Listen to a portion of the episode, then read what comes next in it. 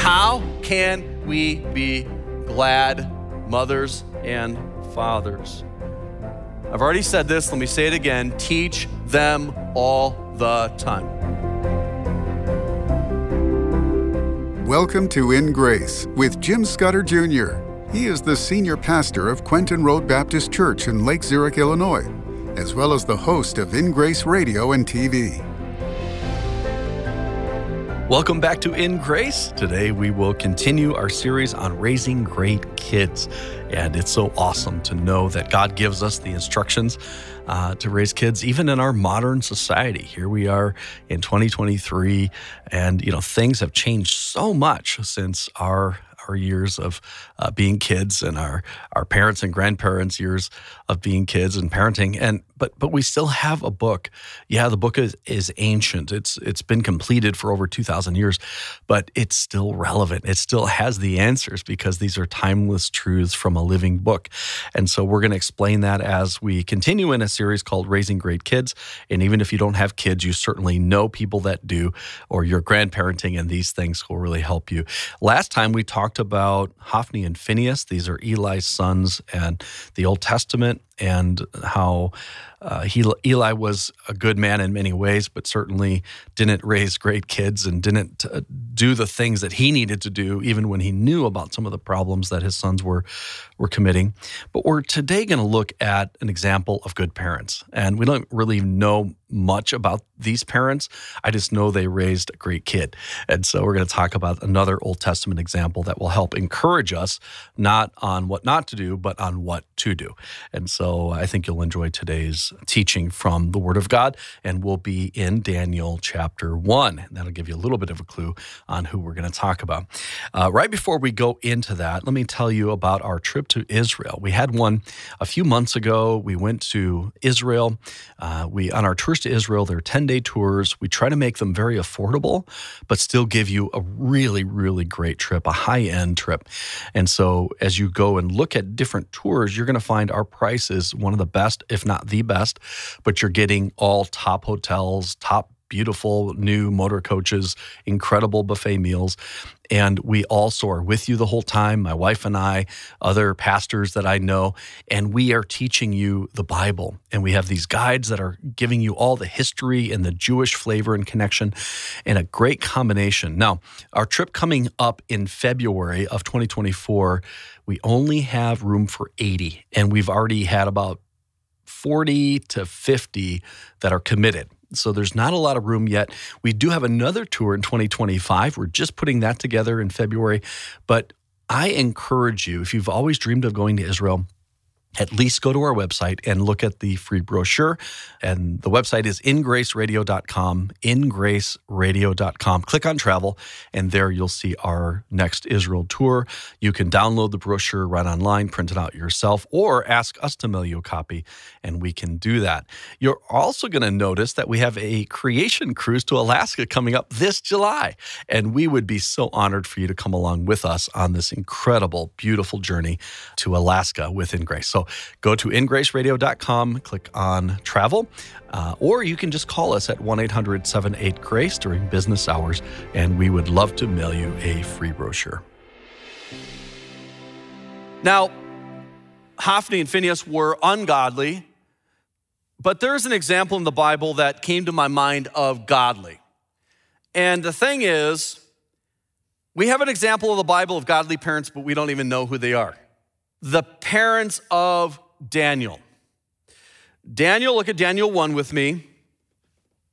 In the third year of the reign of Jehoiakim, the king of Judah, came Nebuchadnezzar, king of Babylon, unto Jerusalem and besieged it. And they actually find this in archaeology. Nebuchadnezzar came and besieged and conquered Jerusalem. And the Lord gave Jehoiakim, king of Judah, into his hand with part of the vessels of the house of God which he carried into the land of Shinar to the house of his God, and he brought the vessels into the treasure house of his God.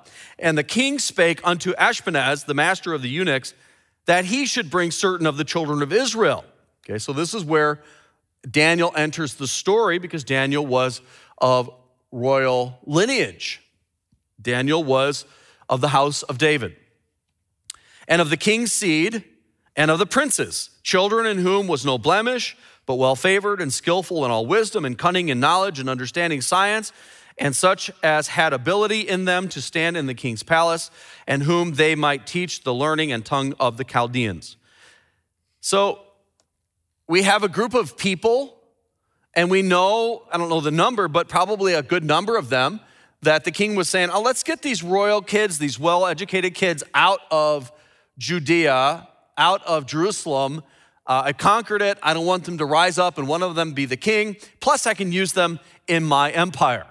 He had a growing empire and he wanted to take the best of the best from all these places. And so he had this group of people, these young men, and he appointed, verse 5, them a daily provision of the king's meat and the wine which he drank, so nourishing them three years, that at the end thereof he might stand before the king. Now, among these were the children of Judah Daniel, Hananiah, Mishael, and Azariah. We have four that stood out. One that really stood out because of, I think, Daniel's upbringing. When it came time to give these young people the king's meat and the wine, which the king's meat certainly wouldn't have been kosher, uh, Daniel took a stand they went as far as to change their names and to give them Babylonian names, which all tied in with deity. And if you'll know, uh, all of these Hebrew names also tied in with God, either um, El, like Daniel, or um, uh, Azariah had the name of Jehovah in the name. In verse 7, unto whom the prince of the eunuchs gave names, for he gave unto Daniel the name of Belteshazzar and to Hananiah, Shadrach, and Meshach, and to Azariah, Abednego. So he gave them all Babylonian names that corresponded with Babylonian deities. But Daniel, okay, here's how I really believe that Daniel had good parents. Now, maybe he had bad parents and he just turned out good by random uh, luck of the draw. I just don't think that's gonna happen. I just don't think that's possible. We don't read about his parents, but I just have to think that Daniel was probably around 15, 16 or so at this point in the story. And I just happened to think that there wasn't a lot of godliness in Judah at this time, but he happened to have godly parents that taught him things of God and taught them like the dietary laws that God expected of his people. So Daniel, this young man, in verse 8, purposed in his heart that he would not defile himself with the portion of the king's meat, nor with the wine which he drank. Therefore, he requested the prince of the eunuchs that he might not defile himself. He must have had good parents. So the Bible has examples of both good parents and bad parents. Daniel's an example of a wise son. Hophni and Phinehas are examples of foolish sons. What would you rather have? In Proverbs 15, it says in verse 20, a wise son maketh a glad father. Isn't that what you want? But a foolish man despiseth his mother. Proverbs 23 24, the father of the righteous shall greatly rejoice. And he that begetteth a wise child shall have joy of him. Thy father and thy mother shall be glad, and she that bare thee shall rejoice. How can we be glad mothers and fathers. I've already said this, let me say it again. Teach them all the time. Write that down. Teach them all the time. Every chance you get. Now, some families take like an hour every day for family devotions. And this might shock you, but our family did not do that when I was growing up. Neither did we do that with our children. We taught them how to have time with the Lord. We taught them all the time nuggets, okay? I think if you go and spend a whole hour in Bible study at a family time, you have the chance of losing your kids, of them uh, not seeing the Word of God in an exciting way. It's possible. I'm not saying it's wrong to do, I'm just saying we didn't do it and we turned out okay. So here's the principle instead of that hour family devotional time, may I recommend teaching them all the time? It's kind of like Quentin Road has never had, well, in recent years, we've never had a night in which we go out and witness. Why do we not do that? Because we want you to witness all the time, not just on Thursdays. And some churches, they never ever talk about the gospel with anybody except on witnessing night or, you know, canvassing night or whatever it is. And I'm not saying that's wrong either. I'm not. I think it's great when people go out and do that in a formal way, but we think it's better to do it all the time. At the gas station, at the restaurant, at work, wherever you can do it, you're sharing the gospel. And I think it's the same principle here. In Deuteronomy, we're taught in chapter 6, verse 6, and these words which I command thee this day shall be in thine heart and thou shalt teach them diligently unto thy children, and shalt talk of them when? At family devotions? No, not just then. When thou sittest in thine house, and when thou walkest by the way, and when thou liest down, and when thou risest up, you're always teaching them nuggets of truth from God's word. When you're sitting down and you're watching something, maybe it's a, a Disney, uh, a movie or something like that, and you're, I hope you're being very, very careful about what you let your kids watch. Uh, and don't ever just let them watch whatever they want to watch while you're not there. Be extremely protective of your children and devices and internet and shows and music and all of these things. Be extremely, extremely protective with them. Don't let them go to a friend's house. Uh, more and more people are being polluted at young ages. They see, they get shown pornography all the time, and it, it just ruins them from that time on. Don't let that happen. Protect them from these things. Teach them all the time. You're watching that Disney, uh, and there's something on there that isn't biblical. Maybe it's evolution, okay? And that sneaks in a lot of things. Stop, pause, talk to them. Why that's not true, why that's not right. Have those conversations throughout the day, all the time, when you're waking up, when you're going to sleep, when you're walking on the way, when you're on the way to church in a car or to work or whenever you're with your kids, teach them all the time. Take those moments to encourage them, to help them. How many animals could fit on Noah's Ark? Did the flood really cover the entire earth? If you're wrestling with the answers to these questions, look no further than In Grace's exciting video series, a tour of Noah's Ark, where Jim Scudder walks through the amazing Ark encounter in northern Kentucky with Bodie Hodge, the son in law of Answers in Genesis founder, Ken Ham. This incredible series will be yours as a thank you for a gift of any amount to In Grace. And when your gift is $35 or more, you will also receive two more video series A Walk Through Creation with Ken Ham and Exploring God's Oceans. Or get our entire 8 series creation bundle for only $100. Don't miss out on this exclusive opportunity to learn about a young earth and explore the beauty of God's world. Call now 800 78 Grace or order on our secure website, ingraceradio.com. You can also write to us at InGrace, P.O. Box 9, Lake Zurich, Illinois 60047. Now, a question was asked My son seems to struggle with anxiety about us, his parents, leaving after his aunt up and left her husband and kids. Now, that's just a horrible situation. And I can't even imagine what's that like for a kid. A kid for that to happen. And some of this has happened to you. It's happened in your house. Your spouse up and left you, or whatever. Just terrible things happen. So the question continues.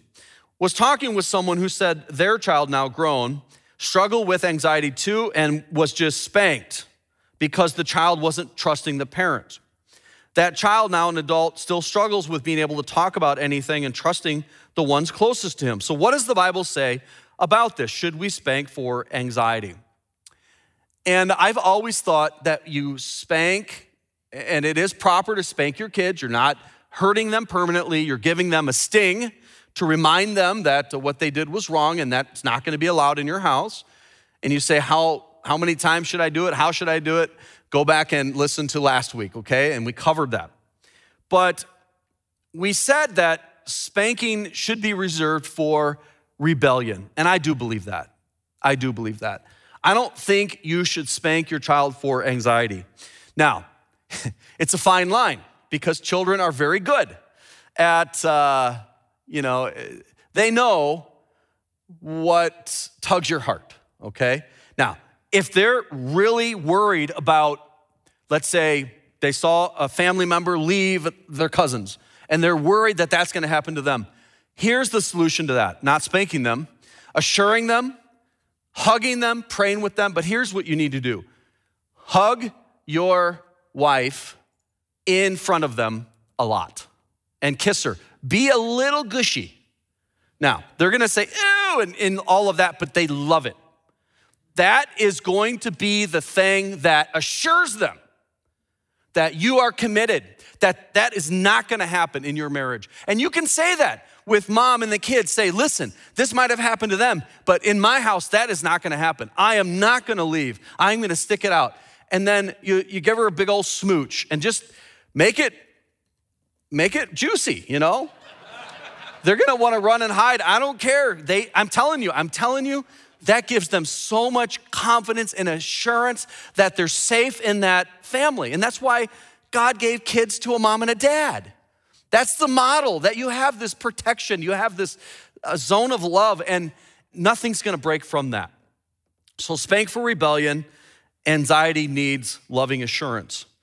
And uh, I suggest that you do that. And I'd love for you to film your kids' reaction to that too. So, we told you to just not let your kids do things. You say it, you don't have to say it three or four times, you say it once, and they should obey. And so, let me brag on my son in law, Aaron. At lunch today, his little one year old daughter or granddaughter, Chloe, began to climb up on the table that her and the kids were eating lunch on. But he happened to be watching his kids and he saw her do this and he says, Get down. Scared me a little bit. And she got down. She got down right away. She didn't test him because I think she had already gotten that, that her dad loves her enough to protect her. Why would he say get down? Well, first of all, she's getting on a table that you're eating on. I mean, is your house a zoo? Your house shouldn't be a zoo. You should have fun, but you can play on the floor. You don't have to play on a table, right? Get down. And she got down, and she knew that dad loves her and he's always doing something with the kids, but it is in her best interest to obey, listen, and obey, even at one year old. That tells me that you can do this. You can do this. And that was just an example of something that I saw this week. Don't reason with your young kids. So, the youngest one, like let's say Chloe, who's one, you tell her, get down. You don't have to say, come here, Chloe. Um, I don't want you crawling on the table, and here's why. Uh, because it's gross. You're gonna knock over people's food. You could fall off and get hurt. Just say, get down, okay? Get down. Now, when they're older, uh, you can start explaining to them, and I think you should explain to older kids four, five, six, when they can start to grasp things and understand it, the why, I think is good. Not in climbing on a table, but the why on whatever, whatever, whatever thing you're telling them. Why are you doing that? Uh, because it is, you know, it's not yours. God says it's wrong. You know, you're accountable to God. Those things, but don't do it when they're really little. You can introduce that later on in your uh, child training. Uh, tell them what you want, and then uh, they should obey you. Now, how bad is it for your kids to flagrantly disrespect you? Let me just tell you what they did in the Old Testament. In Matthew 15, 4, the Bible says, For God commanded, saying, Honor thy father and mother, and he that curseth father and, or mother, let him die the death. You say, Whoa, what? Yeah, that's child training right there. If you think spanking is hard, I mean, this is like flagrant disrespect. It would probably apply to about half the teenagers in the United States, actually. But in the Old Testament, it was a rebellion, disrespect is a, a really horrible thing. And we might not understand it like that. Next time, we're gonna really talk about that. Uh, why is rebellion so bad? Why is that something we have to really stay on top of? We'll get into that next time. But it is so, so important for us to stay on top of that. And let's end with uh, Proverbs 3. In Proverbs 3, it says in verse 1 Forget not my law, but let thine heart keep my commandments. For length of days and long life and peace shall they add to thee. And that sound wonderful? And that sound so opposite of what we just read Matthew 15, 4? Flagrant disrespect, let him die the death. And then the one that doesn't forget the law, uh, keeps the commandments, you have a longer life. You have a, a peaceful life and a prosperous life. And it's such a blessing when you have kids that uh, grow up in the, the ways of the Lord and follow that. You can't live their life for them, but you can train them in the way that they should walk with the Lord. Let me also suggest this don't be buddies with your kids. And you say, wait, you just told me to get on the floor and play with them. Yes, but you're still the adult, you're still the authority. Don't be buddies. You're not their best friend, you're their parent. Now, as they get older in their teenage years or when they're adult, for sure, you can be buddies. You should be buddies. And that's really wonderful, a time for you just to be friends. But you should be so much more than that when they're young. You should be the parent, not necessarily just the buddy. You're the authority. Um, let me also suggest this. These are just random things that I was thinking about. Make your kids work, give them jobs that they can do. Um, you can make them do these jobs, these chores around the house, for sure, clean their room, make sure they keep their room nice, make their beds, put their toys away, give them jobs that they can do as they get older, give them more. You can do that for the price of putting the, a roof over their head and food in their mouth. Uh, you can also give them a small amount of money. Why would you give them money to do those chores? Well, you can teach them how to tithe first and how to save. And you can even do it small amounts of money but if they can learn those principles right away, they're learning how to work, they're learning the reward of work, they're learning how what I do with that money first is tied to the Lord. They're learning hopefully how to save. Teach them how to do those things, and then they can enjoy uh, some of the, the rewards of what they've earned. And these are important principles for us to learn as people of God in order to raise kids. And uh, maybe you're in a situation where your kids are already grown. Well, you're going to be able to influence other kids and help other families and other parents as they have children. And all of us should be able to be praying for young families with kids so much because we do live in a world that there's so much coming against them that we need to pray so hard for families and for parents. Have you received the message of hope, the message of the gospel? Uh, this is the first step in good parenting is putting your trust in jesus christ. And then once you've put your trust in christ then you need to first and foremost teach that to your children. They need to hear the gospel. They need to receive that on their own. And that should be a prayer in your heart all the time that they would understand that they're sinners that they would put their trust in jesus the son of god who died for their sins on a cross and who rose again. And when they put their trust in him they are saved for today for tomorrow and forever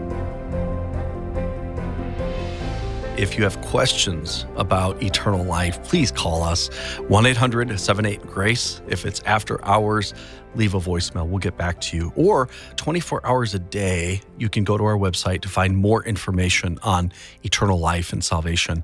And that's ingraceradio.com, ingraceradio.com, or call us at 1 800 78 Grace. That's our heartbeat. That's the most important thing to us is that you know for sure you're on your way to heaven. And we also are excited because we've got a really, really nice resource for you this month. We have a beautiful four part video series about Noah's Ark. We actually give you a tour of the full size Ark encounter in northern Kentucky at the Answers in Genesis Ark encounter. And our guide is none other than the son in law of the founder of Answers in Genesis, Ken Ham. Bodie Hodge. So Bodie and I walk through the entire ark we show you all the details, and he gives insights that they aren't displaying there and just stuff that he knows. And we talk a lot about not just the ark, but about creation, about evolution, about geology, and we cover uh, you know, languages. Where did all the languages come from? This video has it all. Now, how do you get it? When you make a gift of any amount to In Grace, you're making an investment in grace. More people are going to hear the gospel and you're going to get this as a thank you, either by DVD or digital download. If your gift is $35 or more, we're going to send you two more awesome creation videos. One is a walk through the Creation Museum with Ken Ham, and the other is one of my favorites an underwater show exploring God's ocean.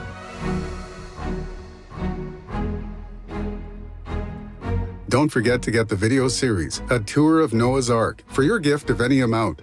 When your gift is $35 or more, you will also receive two more video series a walk through creation with Ken Ham and Exploring God's Oceans. Or get our entire 8 series creation bundle for just $100.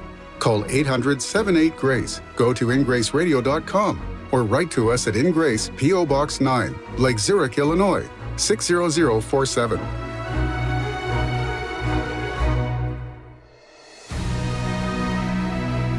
Thank you for joining us on In Grace Radio with Jim Scudder Jr. In Grace is a member of the Evangelical Council for Financial Accountability. Our goal is to share the light of Jesus to a darkening world, helping you find hope, gain purpose, and be a light. You can be that light today by joining our mission to spread the gospel around the world. Just call us 800 78 Grace or go online ingraceradio.com. You can also write to us at In Grace, P.O. Box 9, Lake Zurich, Illinois 60047. Tune in tomorrow as we continue to explore God's Word and His world on In Grace Radio.